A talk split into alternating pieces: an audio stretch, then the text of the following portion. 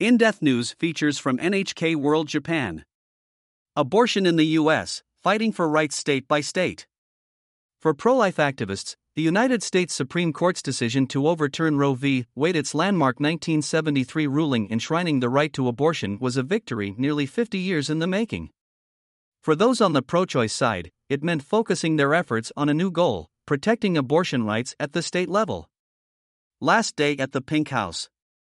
For staff at the Jackson Women's Health Organization, July 7th was a somber occasion. It was the day the clinic, the only abortion clinic in the state of Mississippi, would close its doors for good. But for the handful of anti abortion protesters gathered outside the building's main gates, it was a day like any other. You are going to die for your sins, one protester shouted at a doctor, Cheryl Hamlin, as she made her way inside. You don't care, Hamlin replied. She walked into the clinic shaking her head. The clinic, known as the Pink House for the distinctive color of its exterior walls, provided reproductive health care to the women of Mississippi for over two decades. From 2004, it was the only option for local women after the other clinics in the state closed down. Hamlin, an obstetrician gynecologist based in Massachusetts, volunteered at the Pink House for the past five years. She said the experience gave her a close up look at the desperate state of women's healthcare in the country's poorest state. It's cruel, Hamlin said ahead of her last day at the clinic. I can't imagine not coming back here. Hamlin is now continuing her work in other states that still allow abortion. End of Roe v. Wade. In 2018, the Pink House sued the state of Mississippi to challenge its new ban on abortion after 15 weeks of pregnancy. The state argued that by 15 weeks, a fetus has made important physiological developments, and an abortion becomes more dangerous for the mother. The time limit is significant because it undermined the so called viability standard established by Roe v. Wade, which protected a woman's constitutional right to abortion before a fetus can survive outside the womb, usually 24 weeks. The case moved its way up the lower federal courts until the Supreme Court decided to hear it in May 2021. The court ruled in favor of the Mississippi ban on June 24. The majority opinion overruled Roe v. Wade and included a stern repudiation of the legal reasoning behind the 1973 judgment. The Constitution makes no reference to abortion, and no such right is implicitly protected by any constitutional provision, wrote Justice Samuel Alito, who delivered the opinion. It is time to heed the Constitution and return the issue of abortion to the people's elected representatives. Later that day, President Joe Biden held a press conference criticizing the decision, which he called a realization of an extreme ideology.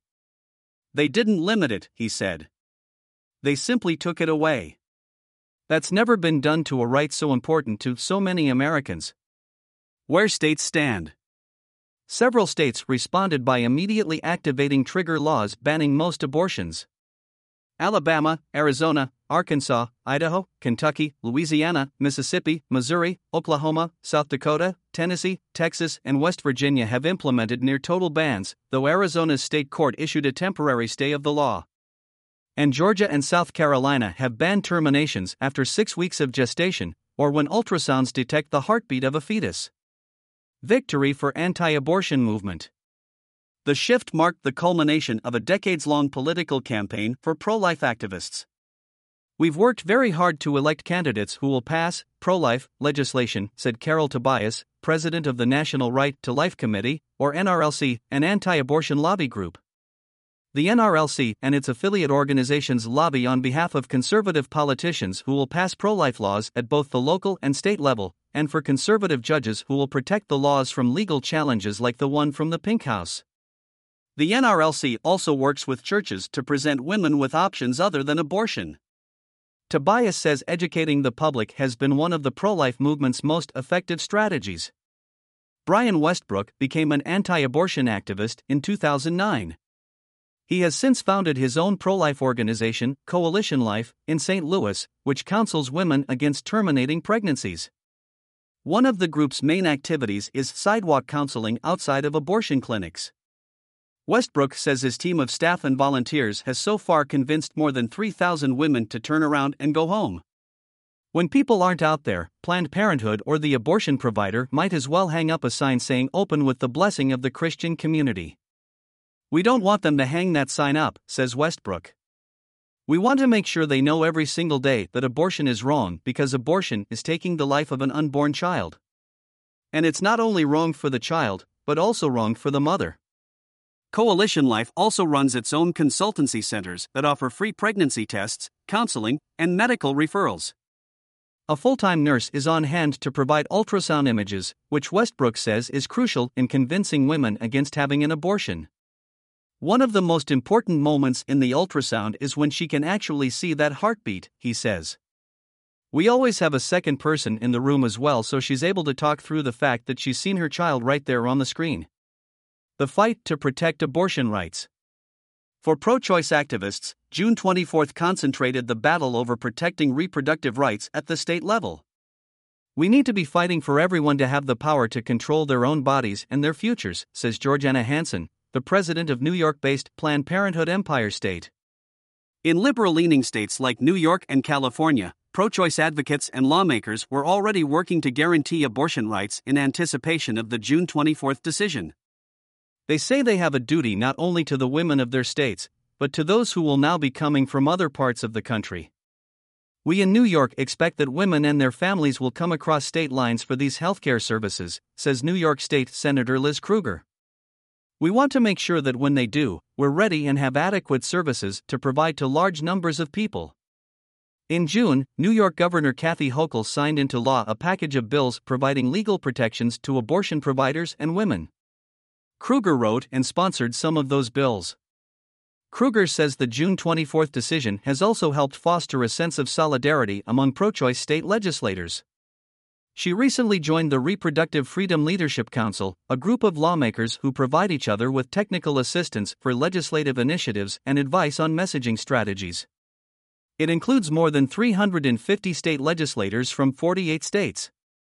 It's really important that we are coordinating and working together because the more consistency there is among the states that are trying to do something, I think the better it will be for all of us, Krueger says.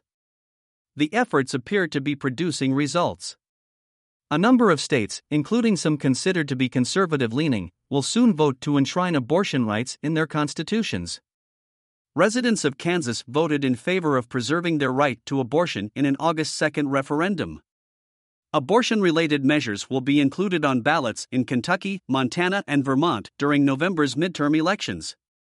Effect on midterm election. According to a recent poll by the Pew Research Center, 61% of adults in the U.S. believe abortion should be legal in all or most cases, while 37% say the opposite. A separate poll found that a majority of people disapproved of the decision to overturn Roe v. Wade. The abortion issue is expected to have a significant effect on the midterm elections in November. Biden and the Democrats have enjoyed sizable improvements in opinion polls since the June 24 decision, with some forecasters projecting the Democrats will now keep control of the Senate. But with less than one month to go, the outcome of the races are still uncertain and the future of reproductive rights in the country remains in the balance. Haiti Maki, NHK General Bureau for America. Senior Producer